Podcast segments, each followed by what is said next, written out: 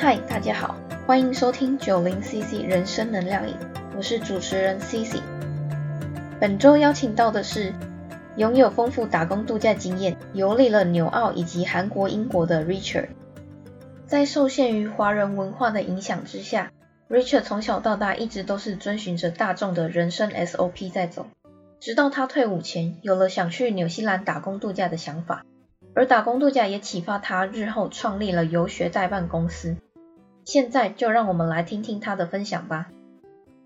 我是 Richard，其实现在是在新飞游学，简单讲就是菲律宾游学代办。因为大家都知道现在疫情，大家不能出国嘛，所以其实我们还有另外一个项目，就线上英文 Yes Online 这样。子，因为当初其实会结合这两个，就想说，哎，可以给我们学生出国游学回来以后，那可以继续透过线上英文的方式来加强自己的英文。刚好疫情又不能出国，所以现在完全就是依靠线上英文的方式。当初为什么打工度假的话，我记得我是二零零九年的时候，那时候其实还在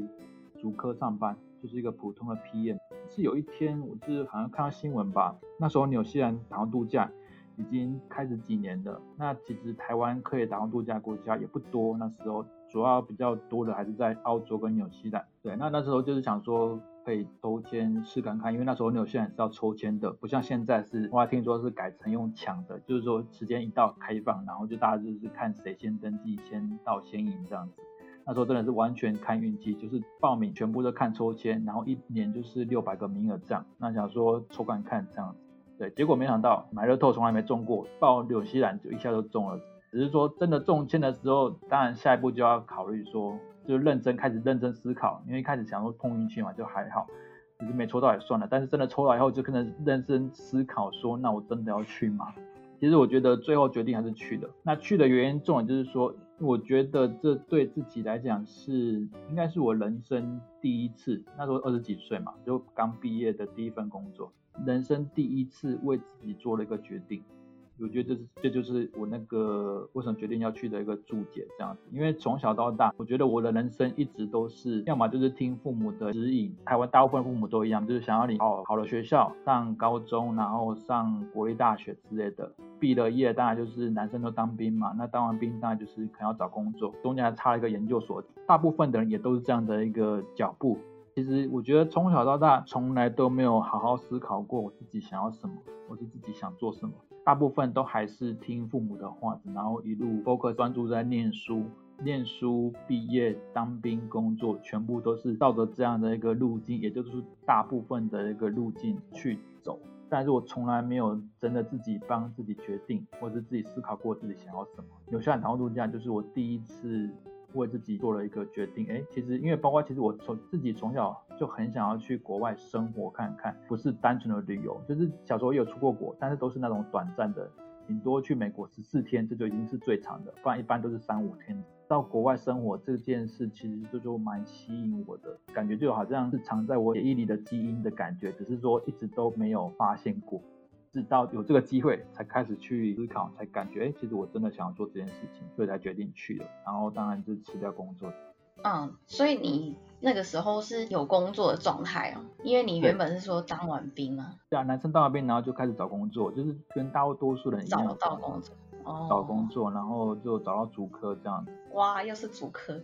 呃，对啊，不过主科其实第一个我不是工程师，大家对主科有一个幻想，就薪水比较高嘛。但是薪水高，其实大部分还是局限在工程师，因为毕竟他们有专业这样子。但我那时候是 PM，就是专案管理。那 PM 其实如果是大学毕业，真的。其实起薪大概就是台币三万以上，就蛮普通的啦，就是大学毕业这样子。嗯嗯。那你之后就是去了纽西兰之后，实际在那边打工度假，有经历过什么特殊的人事物啊？然后当地的就业状况之类的，可以请你分享一下吗？嗯，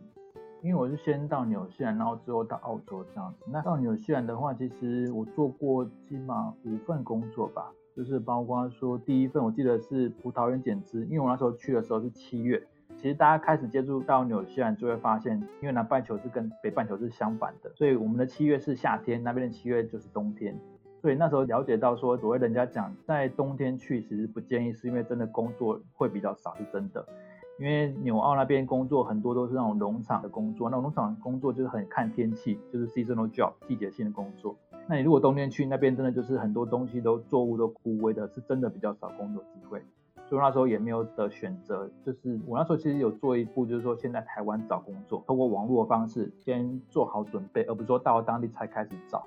也是想说让自己比较心安，而且也是比较能够抓预算。刚开始去的时候，真的没有带很多钱，不到两万台币吧。因为我已经知道我我已经找好工作，比较不会担心。这找工作真的是有去过经验的人都知道，其实找工作真的是一个很煎熬的事情。这样每天都要烧钱，永远不知道什么时候钱烧完，然后工作在哪里都还没个着落，很怕会。钱不够怎么办？所以你在台湾就已经找好工作才去的哎。对，就是做一些功课，这样想说就是先做准备，比较心安，然后比较对，就是有个规划。因为我当初去打工度假的准备之前，我其实在网络上，他们都一定要人人到现场的那种才比较好找，因为我那时候在台湾就不太好线上找工作。嗯。自己找的吗？还是有透过朋友什么的？哦，没有。其实当然找工作这东西真的真的经验很多可以分享。那其实没错，你讲的完全没错，就是说他们会当地的那个雇主通常会比较偏好是在现场的，是真的。这是这个这件事情，其实是我在后来另外一份工作是在奇异果包装工厂是得到这个经验。我还记得那时候我去应征的时候，就是呃有一间。那个包装厂吧，应该说好几间，它就在 t e b u k i 那个那个区域这样子，然后那边有很多厂，那基本上就是真的是在季节开始前先去附近开始每间去扫街投递这样。那我还记得印象深刻是说，哎，我到了其中一一间包装厂找那个人资要投履历的时候，他就你知道我就到现场喽，然后他就转头就看着我一眼，然后就转头比给我看后面整整一堆那个履历，因为我问他说什么时候有结果。他意思就是说，哎，其实他们也不知道，因为真的很多人投，真的。不过我因为我是现场，我就跟他讲我已经在现场，然后我是人都已经到了，真的就是过几天就就被通知了，是因为机会真的比较多，因为他们其实也收到很多那种像刚刚提到，哎，还没有到，我就先现在投了，先透过 email 啊，说透过电话方式，但是这种人对那些雇主来讲就是变数很大，会不会到都不知道，然后会不会迟到，会不会 show up 都不知道，所以他们当然比较偏好这种，哎，我已经在现场的人。所以其实像那种像纽西兰很很热门的，像这种樱桃工啊，或者这种包装工厂，都是建议先到当地再找。那我之所以刚提到我第一份工作是在葡萄园剪枝，那个其实是在网络上，主要是透过网站，而且是全英文的，就是比较讲说英文，其实真的说实话比较台找台湾人会去接触的一个资讯，大部分人都比较偏好就我们母语嘛，都会先找从找中文的资讯开始。不过这种机会。说实话，竞争就很激烈，因为就是所有的台湾人都在这边开始看。但是如果你去看英文的网站，其实我觉得机会至少会少了中文的竞争者一大半。所以包括其实我很后面很多资讯，像去旅游资讯啊，有时候也会找英文的，因为中文的真的没什么资讯。嗯，了解。顺便分享一下，像我刚刚提到我后来去澳洲嘛。但是呢，我去澳洲，说实话，可能就是因为纽西兰工作已经一阵子了，所以对澳洲也没有特别去设想。就是我觉得我已经变很多一年在纽西兰，所以去澳洲之前，说实话，我是完全没有先找工作。但是这就是噩梦的开始。对，就是像我刚刚讲去纽西兰，我就待了不到两万台币，而且就很放心的去，我会先找到工作，就你就心就很安定很多。但是呢，我去雪梨，我第一站选在雪梨，在澳洲雪梨，去那边才开始找。但是真的就像你刚刚说的，哎，其实即使是我。已经到当地喽，但是工作机会说实话竞争真的很激烈。因为原本想说，因为其实去打工度假，你第一第一站通常都会选择嘛。那我选雪梨的时候，就是因为想说，哎，它是大大城市，所以工作机会应该比较多，是这样。但是呢，工作机会多，其实到现场才发现竞争者也多。所以其实在那边，我光雪梨找工作就找了两个月。其实真的心情非常的煎熬，中中间甚至真的是怀疑自己可能是不是要回台湾了，这样因为真的钱一直每天在烧，住宿的钱啊，都已经住到最便宜的 backpack，就是韩国人开的，还有送白饭那种，就是过得真的是很节俭的，但是对啊，就是工作一直都没有下落这样子，就是你其实是很复杂的，就每天一直晃，但是晃也不是办法，你你多了很多时间，但是一直没有钱没有收入，其实真的会很艰很担心。幸好最后还是有找到，因为刚好就是一个数据需要台湾人离开，所以就借他的位置这样，不然可能真的要回台湾了。人家职位其实真的很不好受，所以当然会建议说先找，不过还是要看看情况。就刚刚提到樱桃工种，或者是包装工厂还是比较热门，还是现场可能会几率比较高这样。那我想请问一下，你那个时候在纽西兰打工的时候，是自己想要去澳洲吗？还是有朋友的影响让你决定要再去另外一个国家打工？哎，其实也没有，这个其实都是在事先就先规划好的。哦。算贪心嘛，就是其实就是想说，我都已经到纽西兰，那就顺便去，因为那时候澳洲打工度假已经很流行，而且重点是澳洲打工度假不用抽签，就是基本上你有报，然后没什么特殊情况就可以去了，所以。都想说，哎，我都已经飞到那边了，那澳洲在隔壁嘛，那顺便也去一下。所以其实我澳洲打完度假签是在出发前、离开台湾前就先办好的，因为它其实办好还有一年的一个有效期，我只要在它过期前入境澳洲就可以了。所以那个都已经先做好的功课。在去纽西兰之前，你就先申请好澳洲的，对，然后放着这样子。对，所以一次去了两年都已经是先规划好的。不过其实后来台湾才发现两年还真的有点危险，因为我记得我差点被除户籍，因为警察不是每年都会那时候还会查户口嘛，就是上门去看，才发现哎，原来其实台湾法律有规定，就是对你只要超过两年，可能就会被除掉户籍。所以我是连续两年都待在国外这样。中间都没有回来，哇，完全没有回。对啊，只是说一开始在澳洲刚好满一年这样，那时候真的找不到工作，心里真的是很难受，都都会想要不要回台湾，因为真的就是没有没有没有下落，每一天都这样。所以你在澳洲待满了两年，澳洲一年，对，纽西兰一年，加起来是两年这样。哦，我知道你别人是签二签嘛，如果因为我小牛既然已经一年了，就没有特别再去多待。哦，了解。那我想问一下，说就是你在这两个国家打工的期间啊，你有遇到什么带给你不同的体验的，可能启发了你什么特殊的想法或者是之类的吗？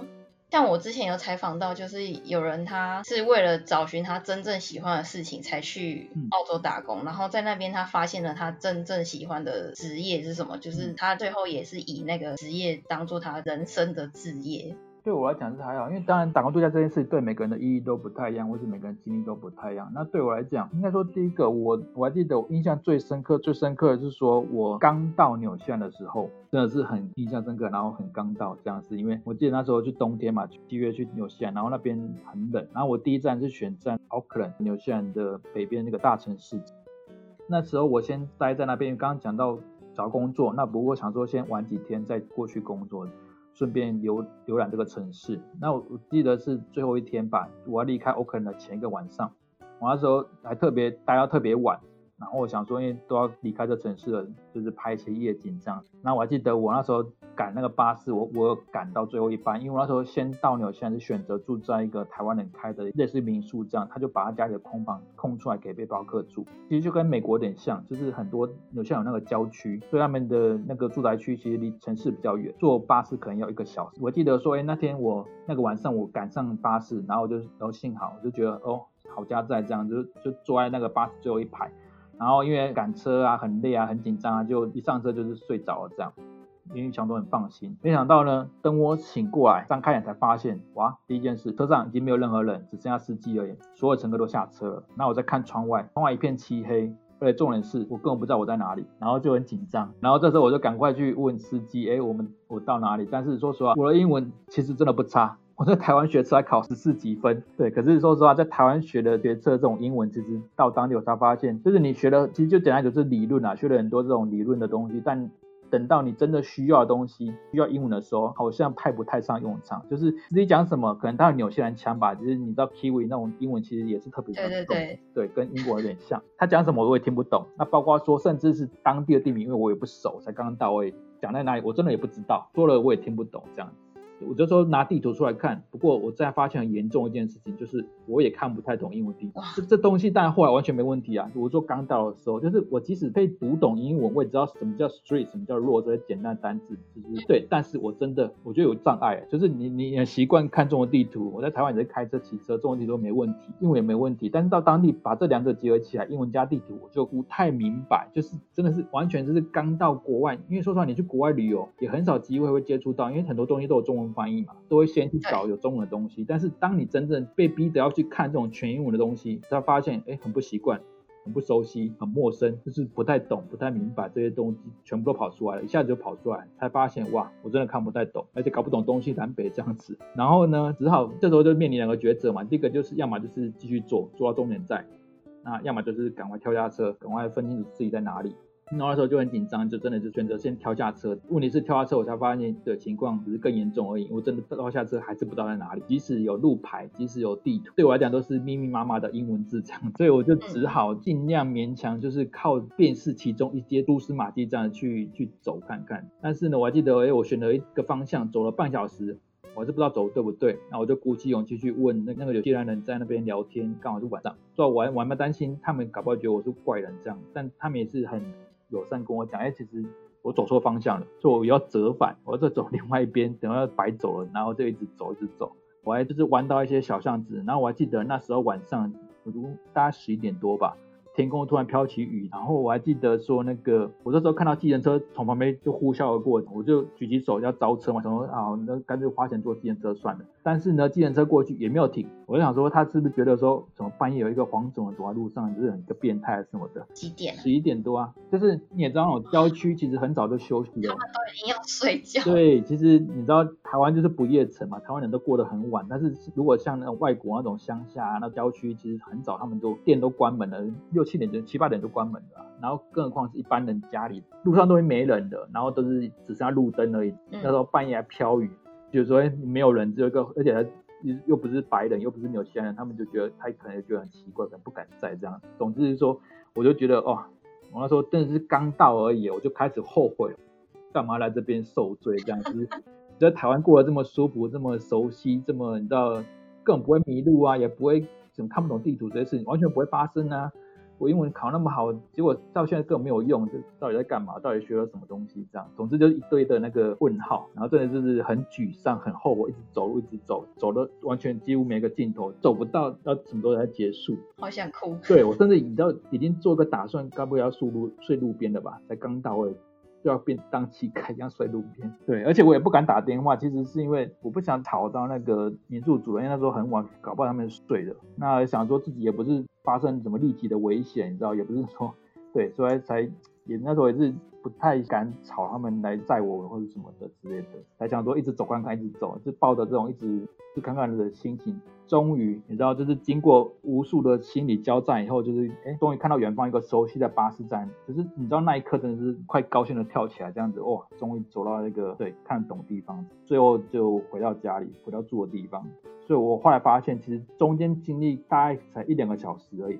可是对我来讲，好像哇，真的就是煎熬的时刻，真的过了很久。你刚刚那样讲，我还以为你从北岛搭到南岛去。对啊，所以只是说你看。因为真的是哇，我只能说人生第一个面对的一个挑战啊。只是后来完全没有问题啊，后来看一个地图都现在都不是问题了。就只是刚到的时候真的是不能适应，啊，就是又经历过这一个那个插曲，就是印象很深刻。那我想请问一下，就是你后来到了澳洲，你说你等工两个月，后来才有才找到工作，那你之后待了一年吗？对，就我顺便分享一下，我总共做了什么工作了，在纽澳。可以啊，可以啊。对，我在纽西兰其实一开始刚刚讲做了那个葡萄园剪枝，那是在冬天，就是剪掉枯萎的那个葡萄藤，绑好以后来年才会发发芽，就是春天的时候。对，然后第二份工作就是去华库尼，在纽西兰北岛中央的一个红萝卜工厂包装跟那个马铃薯，在那边就是训练我的肌肉。像第一站我就训练我的速度。因为那时候，比如说，因为我那边就是其实很多那个背包客来自世界各国，然后每个人就负责一条那个葡萄园，然后分很多条这样子葡萄园的设计。所以我那时候还比速度，看谁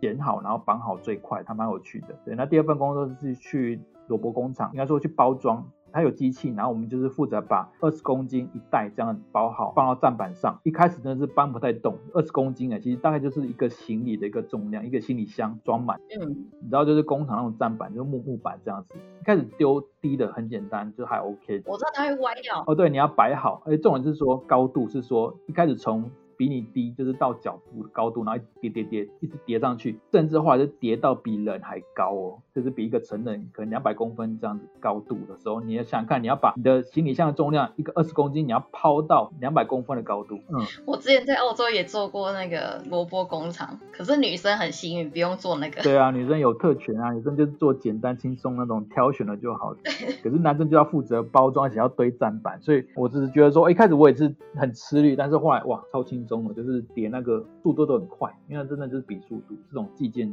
对对对对，再来有就是去那个采奇异果花 （kiwi flower），因为奇异果园其实这种工作其实很很很少人听过，或者很少人做事。其实就是我们去采奇异果的花，就很好玩，就我们都是采花大盗，就是负责采花，然后把采下的花一样按重量去计价。去算你的薪水，所以所以其实那时候也很有趣嘛，就是就不是有一个脑筋急转弯吗？请问你一公斤的棉花跟一公斤的铁哪一个比较重？嗯，对吗？一样。对啊，一样重啊。可是因为所以一样啊，所以大家都以为听到花其实觉得重量很轻，但其实花也是有重量的。所以当你累积到一公斤、两公斤，其实花也是可以很重的。所以那时候就是算这个重量，这样去计价。其实采花的目的就是在帮那个奇异果树受精，对，因为其实大家都知道那个蜜蜂嘛，蜜蜂其实它的功用就是传递那个花粉，因为树有分公树、母树这些东西，那只是说靠蜜蜂，大自然速度可能比较慢，因为毕竟奇异果是那个纽线很重的一个农产品出口，这样，所以他们想要加快速度或加大产量的话，就可以。靠这种人工受精的方式，就是我们采花粉，然后他们会把那个花粉丢到机器里面去分离采花，然后它去分离分离出花粉跟花瓣，把它分开，然后把剩下的花粉去装成一罐一罐。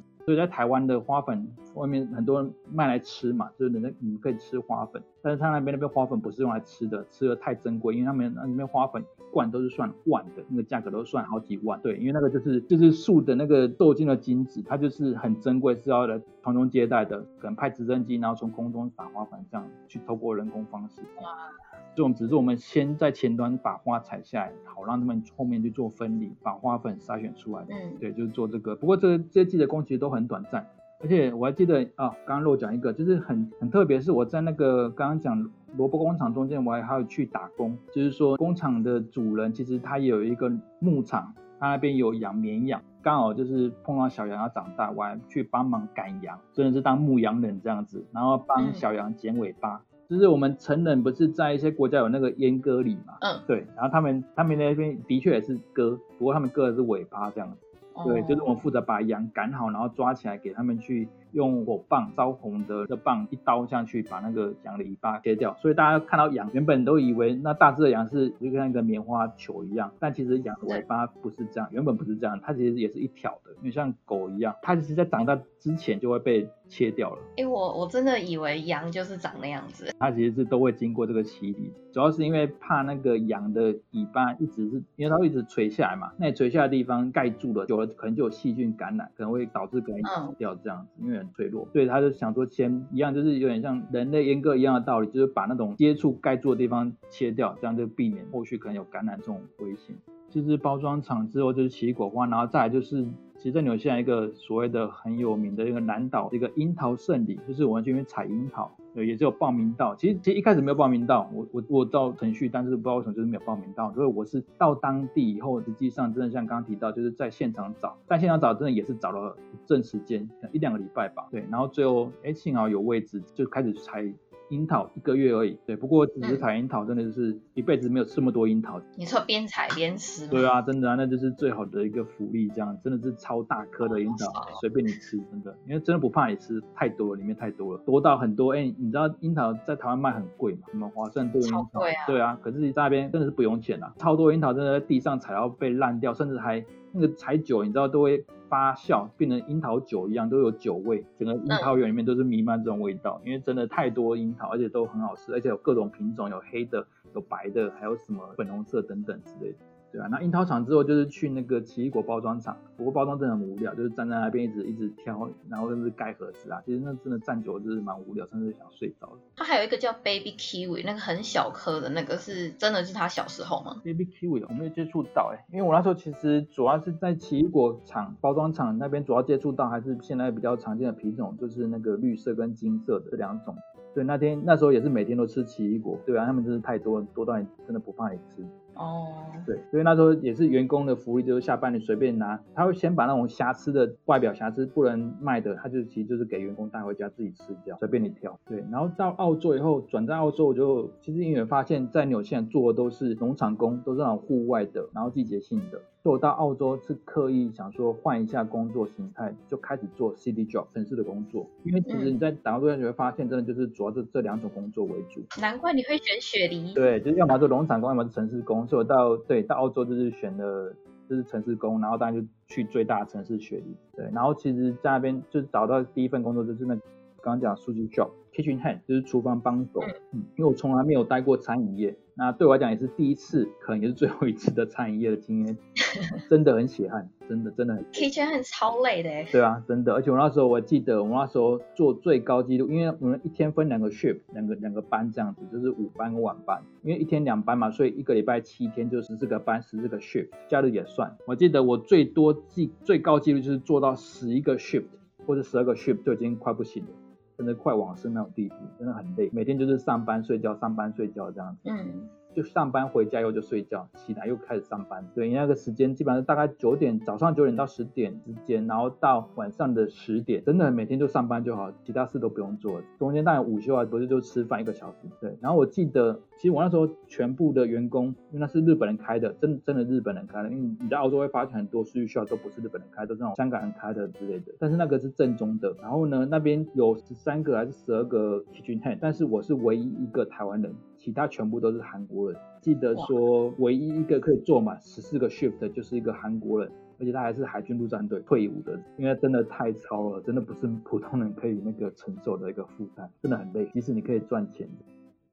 我做满六个月，其实因为那边澳洲那边规定一个工作最多只能做满六个月，然后就是改到下一个工作开始找，是找最后一个工作就是按摩。嗯，在澳洲有很多中国人开的按摩，就是中式按摩，真的是 Chinese massage。为什么选这个工作？其实主要不是为了赚钱，对我来讲是想做这个技能。我知道打工度假给很多人的一个可能观念或想法，以为都是去那边赚钱的，而且的确真的在那边可以赚到一笔钱啊，就是因为真的比台湾的薪水好，在那边真的农场这种很辛苦的工作，赚的还比台湾一般的上班族薪水、办公室的还要多。对。然后所以其实很多人是拿赚钱去当目标，但是我后来想说，其实我前面都已经对都是赚钱赚钱，然后出卖自己的时间跟劳力，但后来最后一份工作想说，哎，顺便学一个按摩的一个技巧。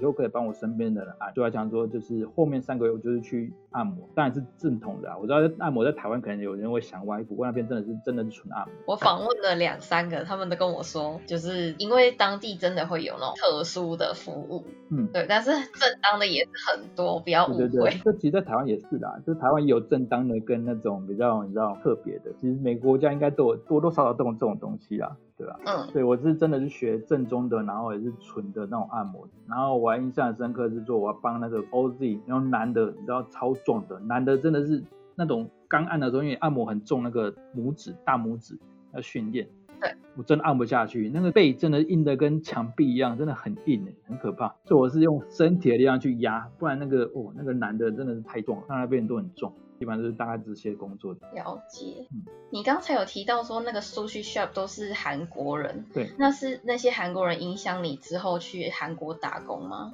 对，这个应该也是部分原因。其实我还记得那时候，其实韩国跟台湾，台湾人对韩国人就印象就很不好。是，我还记得那时候炒最热就是那个，对，就是那时候炒最热就那个话题，就是说什么。哦，报纸上不是都会写吗？新闻都会写说什么韩国人说端午节是韩国人发明的，或者什么孔子是韩国人这种这种东西这样，或者是说，哎，只是韩国人来台湾打球，不是还跟台湾人会打架嘛什么的。总之，在台湾的新闻上，对韩国人都有一种有点抹黑的感觉，不然就是什么比赛不公。对，就是总之就是你会发现台湾新闻都感觉是蛮多这种报道，但是。其实后来我遇到这种，如果对韩国人有偏见的一个台湾人，都会第一个先问一个问题：那你们有认识真的韩国人吗？其实大部分人的回答都是没有。也就是说，其实我们对韩国人的印象都是透过新闻媒体。对其实当我真正去接触真的韩国人，因为我身边都是韩国人，才发现，第一个我就问他，说的我就直接问他们：你觉得端午节是哪一国的？他们说中国的。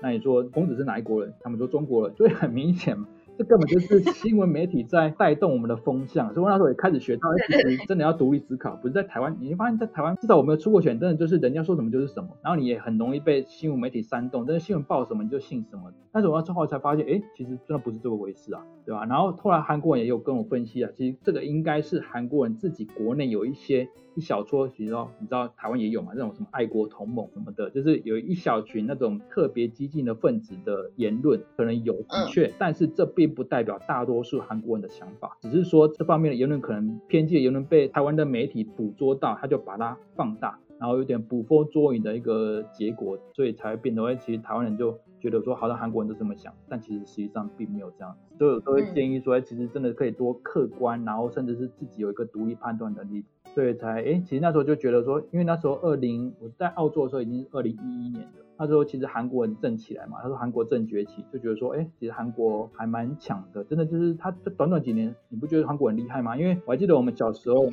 对他小时候其实韩国很穷哎。韩国那时候是穷到跟非洲拿来比的，二十年前嘛。但是你看韩国短短几年真的很快，就是我记得我们小时候都还在迷，像我现在已经三十六岁，小时候还在迷那个日剧嘛。但是曾几何时，现在流行变韩剧了，然后都听韩文歌。真的是不到十年时间，不觉得这一切好快，好速度真的是超强的。所以那时候觉得说韩国真的蛮神奇的一个国家，然后也好奇他们到底是怎么做到这些事情，就对韩国产生了很多兴趣。对，所以想说，哎，其实后来就有这个念头，想要去韩国看看。早年可能很多台湾人想要去日本，觉得哎以前日本很强，对。可是你会发现，其实后来韩国人起来以后，就把日本很多都干掉了。就是韩国三星啊，所以真的很厉害。所以想多了解这个国家，然后想要多去看看他们那个风土民情。嗯，对啊，所以你会发现，就是很多去韩国打工度假，很多都是为了偶像去嘛。尤其是你会发现，很多韩国的打工度假都是女生，因为他们都是想要找他们的欧欧巴。对，但我不是去找欧巴，我只是想要去了解韩国这个国家，所以也是成为少数的台湾男生会选择去韩国。嗯，所以你在澳洲结束之后就去了韩国？呃，也没有，其实我中间有先去中国玩。就是游历一个半个月，然后回来台湾，然后才去韩国。那韩国的话，它也是要用抽的吗？哦，没有，韩国是用申请，然后有审核的，就是你要申请，然后他们就看录有没有录取这样。我那时候是这样，就了解计划。他那个，他的审核资格里面没有写说就是语言的方面吗？没有诶，因为像我，我根本韩文就不好啊。我对我这基基本上是零啦。就是哦，对，我去韩国打工度假，我有一个体验，就是说这个可能跟我后来为什么做游学有关系。就是对我其实，在韩国去韩国之前是韩文程度基本上是零，所以他们没有这个条件。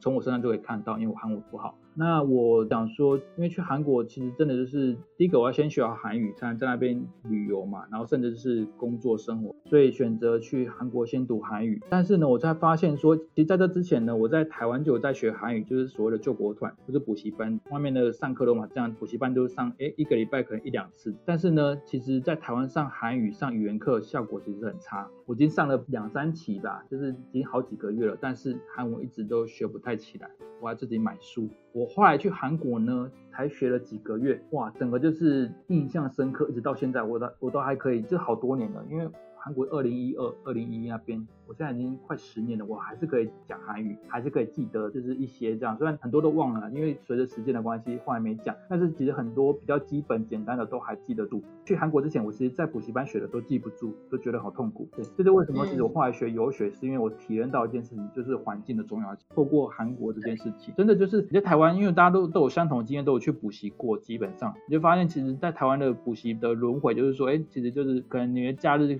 晚上会去嘛，但你会发现，其实上课就是为了学习，没错。只是下课，当你补完起，然后关起书本，走出补习班的门的时候，发现你就回到一个中文的世界。那你眼睛看到是中文，听到的是中文，讲的是中文，那你刚刚学的韩文或者英文到哪里去了？一下都还给老师了，其实啊，或者是说，哎，其实可能平常工作很忙啊，或者上课很忙之类，你都没有时间复习，甚至预习。那比如说，你就每次，我至少我那时候每次都是在无限轮回，就是，哎，这次上完没有错，可是下课。好，都懒得，可能很累啊，都懒得打课本。然后到了下次上课呢，上次上了什么，可能基本上都忘光了，就有永远也赶不上进度的感觉。然后就一直，对，就觉得说，哎，我报名，好，就好像我在学，就觉得好像心安的感觉。但其实真的没有学到什么啊，效率不好，因为没有那个环境。没错没错，可是，在在韩国，其实反正第一个当然是全职，这有优势。之后，哎，我至少是全心投入。再就是说，这种环境。因为你刚好学完就可以去用，去去看韩文，甚至讲韩文，就是听韩文。其实那个真的印象真的是效果真的差很多，就是你印象真的很深刻，然后记得住，而且学得很快。所以其实，在韩国学的韩文其实真的学得蛮快的，对啊。可是，在台湾真的是学不好，所以我那时候才发现语言跟环境的重要性。那我想问一下，在之后去韩国是主要是学习吗？学语言？那你在韩国的话有经历什么打工？有啊，当然中间也有想要工作。其实，在韩国比较多打工度假会选的就是所谓的免税店的员工，基本上因为他们会需要中文的人，讲中文的人，因为他们有很多中国游客，所以他需要有中文的人去跟那些游客去沟通。不过这种免税店大部分都是美妆嘛，因为你知道。韩国美妆很有名，比如像明洞，有去过韩国就知道明洞那边超多那种美妆店，然后也都是很多中国游客，所以基本上店员都会讲中文等等。只是第一个美妆对我来讲可能有点遥远，因为我是男生，比较少化妆，不太懂这些知识，而且在美妆店也很少会请男生，因为大部分还是女生为主。加上我韩文还不够好，所以那时候没有没有工作。就是主要还是韩文没有先学起来。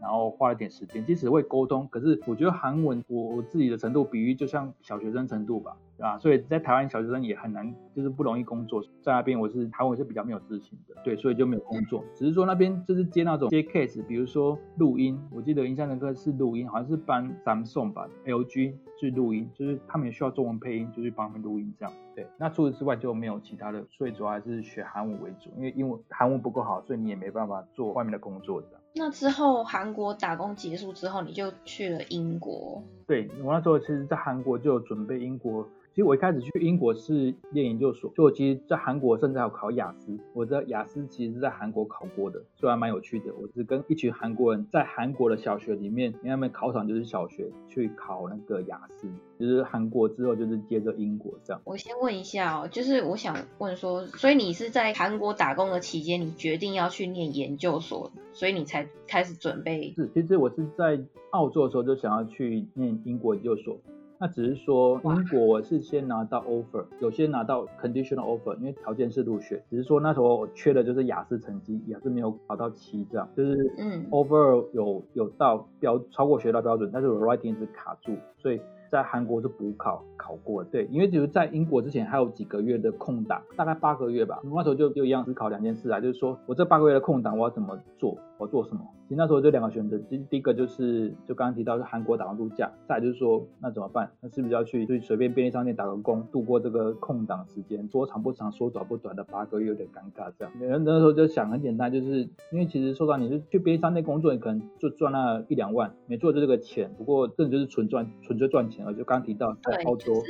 对，就是一样只是赚钱。可是对我来讲，其实，在韩国看到的一些新的事情，或者一些人事，我觉得对我来讲是比较不一样的人生经历。这种这种东西比较难用钱来衡量，所以我才决定去韩国。哦，然后刚好韩国完就接着英国。然后你在英国念了研究所，对，念 marketing 研究所。然后因为英国也是念一年，那只是在英国期间，我刚好知道说，哎，其实英国刚开始打度假。那时候 YMS 要用抽签的，那我一样，我是抱着一个姑且一试的心态，也是报名的。其实重点还是说，我想说可以用这个签证，然后在英国留下来，可以做一些长期的 office job 这种工作。因为其实，在英国第一个先决条件就是要签证。原本想说，哎，如果有这个打工度假签证，可以帮助自己在当地可以找到长期的工作。打工度假签证真的是蛮好的一种签证，可以学习，可以工作，可以旅游。我我想问一下哦。因为在英国的打工度假有两年，那因为两年真的很长，所以在那边容易找一个像是在台湾的那种正职工作、办公室工作吗？其实这个东西也是我出国才发现的一件事情。这个东西不是在英国就已经有发现，我是先在纽西澳洲，那时候我就曾经想要找这这种工作了。对，但是我后来发现，其实纽澳甚至英国应该大部分都一样，都很类似，是说，我只是说第一个回答就是不容易。所以在国外工作，我觉得一个先决条件。跟大家分享，就是说最好是要有那种特殊的一个专场。所谓特殊专长，就是比如说，要么就是会写程式，要么就是比如说医疗、护理这种专业的。对，再来就是说，比如说数学、会计等等的，或者像建筑。简单讲，就是真的要有一份比较少一般人会做的技能专长，这样才有比较多的机会可以在当地留下来，拿一些可能长期的签证，或者真的是 office job 这种办公室的工作比较可能。不然，因为其实我是读气管的，很普。通的商科，这个其实几率很很低很小，因为真的说实话，这种东西，这种学历在外国其实也很普遍，他们其实不缺这样的人。嗯，觉得就是你要留留下来，找到好的，但是是高薪的。办公室工作真的要有专长，这才是一个对，就是比较高的机会。那后来，因为你念完研究所嘛，你后来转成那个打工签，你在英国做了什么工作吗？其实我在英国就做了那一份工作，然后就最后就是决定回来台湾，没没有用完整个签证，我觉得蛮可惜的。哦，对啊，就是后来觉得，说到因为我刚刚前面已经经历了三四年的一个工作了，就是在纽西兰一年，澳洲一年，然后韩国八个月，快一年这样。其实在国外生活真的就是流浪够了，真的打工度假就像流浪一样，真的。是逐水草而居，哪里有工作到哪里去。所以我在英国就唯唯一做过一份工作，就是总之就是那时候做的是那个卖信卡、电话卡。嗯，对，就是在那边帮，应该印度啊巴基斯坦一个公司叫 l i k a m o 吧，帮他们就是在各个英国的大学的一个入学，他们都会办那种类似云游会摊位，那边摆摊发给他们免费的 SIM 卡，吸引他们来用。就我的同事嘛，基本上都是就是巴基斯坦人这样子，所以其实也是有一个异国的工作经验，然后跟这些巴基斯坦，因为在英国很多这种印度人、巴基斯坦人在那边生活，所以就跟他们相处，其实蛮特别的。可是就是之后就觉得说这份工作边基本上它也是有一个极限，一个短期的，然后而且在英国其实说实话，最后归纳下来真的就跟纽西兰、澳洲差不多，就是其他工作就还是回归到一个基本的一个劳力工，就是要么就是餐馆、餐厅这种的比较基本，在台湾不会想做的，但是在国外你也没有别的更好的选择。而且如果做到 office job，就刚提到也是比较多难度。哦，其实在英国还有接了一份 case，就是说做所谓的问卷调查员。其实我我觉得在国外，你如果要想要做找到工作，还有一个方向是说，就是找当地需要中文的人才。这种你才有你的优势。所以那时候就是负责打电话给中国，就是受访对象去帮问卷调查。但是因为中国跟英国是时局是完全相反的，我们这边白天，他们这边晚上，所以我那时候变成说是日夜颠倒。我等于是熬夜工作做大夜班，所以我必须在半夜打电话，因为打来中国。这这边亚洲这边是白天，对，所以其实那份工作很累，也是做了几个几个嗯几个礼拜而已吧，至少是跟自己 marketing 有相关，因为我练行销，问卷调查就是行销一个部分，但是觉得太累了，真的是熬夜每天这样子做，然后又觉得说其实才体验到刚提到就是在国外生活真的是要留下来真的不容易，这些东西都是国外出国后才发现，因为之前真的没有人分享，也没有。听过这件事情，都以为就是便宜的一股傻劲就能找到工作，但是我觉得这个当然中间还有很多的运气成分在不容易啊，真的真的不容易，去过真的就知道。那我想问说，就是你去了这么多的那几年间这么紧凑的去了这么多国家，有没有影响你日后就是回台从事工作啊，或者是一些对人生的想法？嗯，我刚提到有一些分享，其实很多东西当然可能就是在旅途中间，或是过到一半就有一些启发。其实我一开始回来台湾做的工作还是比较一般的国外业务吧，就是传产，就是因为有有用有有用到英文这样，你也知道台湾的可能工作环境不适应吧，因为真的台湾比较保守这样，最后就是选择创业，然后到现在做这个游学代办。至少我觉得一点是说，在国外有一件事情跟工现在工作有相关，就是所谓的工作形态，就是业务工作形态，是说刚提到在纽西兰呢。我其实那时候彻底的体验到所谓的计件制的一个残酷，就是在纽西兰做 by contract，就是计件制，也就是说你做多少算多少，就是完全取决你的速度、你的量。因为在台湾或者是那种时薪制，就是基本上就是一天工作八小时，那不管你做多多少，老板都要付你一样的薪水，这是大多数人的心态。但是呢，我在纽西兰真是体验到，就是像比较偏向业务工作，就是说，哎，你做多少就算多少。凭自己的那个努力，凭自己的冲劲，就是你想要多少你就得到多少这样的一个想法去冲。之后回来台湾，对业务性质的工作就比较不会排斥，甚至会想要去试看看，想要去冲，因为真的是你投越多，就有可能赚越多，不会是一份死薪水，然后甚至有可能创造高薪这样。我觉得这是这个工作形态对我来讲，现在想法比较不一样的。不然你之前在台湾就，你知道大部分你想到就是当公务员嘛，然后父母也会跟你讲要去考公务员啊，可是你知道公务员其实是一个很稳定的一个实薪制的一个工作这样子。可是其实怎么讲呢？就是稳定是要自己给自己的，我觉得。对对对，因为你你也拿你也不知道哪一天制度又改了，你看现在劳退或者什么退休金说改就改，对，所以应该也是没有人可以想到的一件事。所以真的还是自己掌握才是最安全的。其实我自己回到台湾感想就是说，我觉得打工度假是蛮适合年轻人从事的一个活动。像像在纽澳就会发现，其实，在纽澳大部分那边其实也有开放很多个国家，比如说像欧美也有什么德国啊、西班牙、法国这些东西。我在那边也遇到很多来自这方面的人，但你会发现他们来的人都很年轻，就是欧美来的都很年轻，二十岁上下而已，二十出头，可能十九岁、十八岁都有。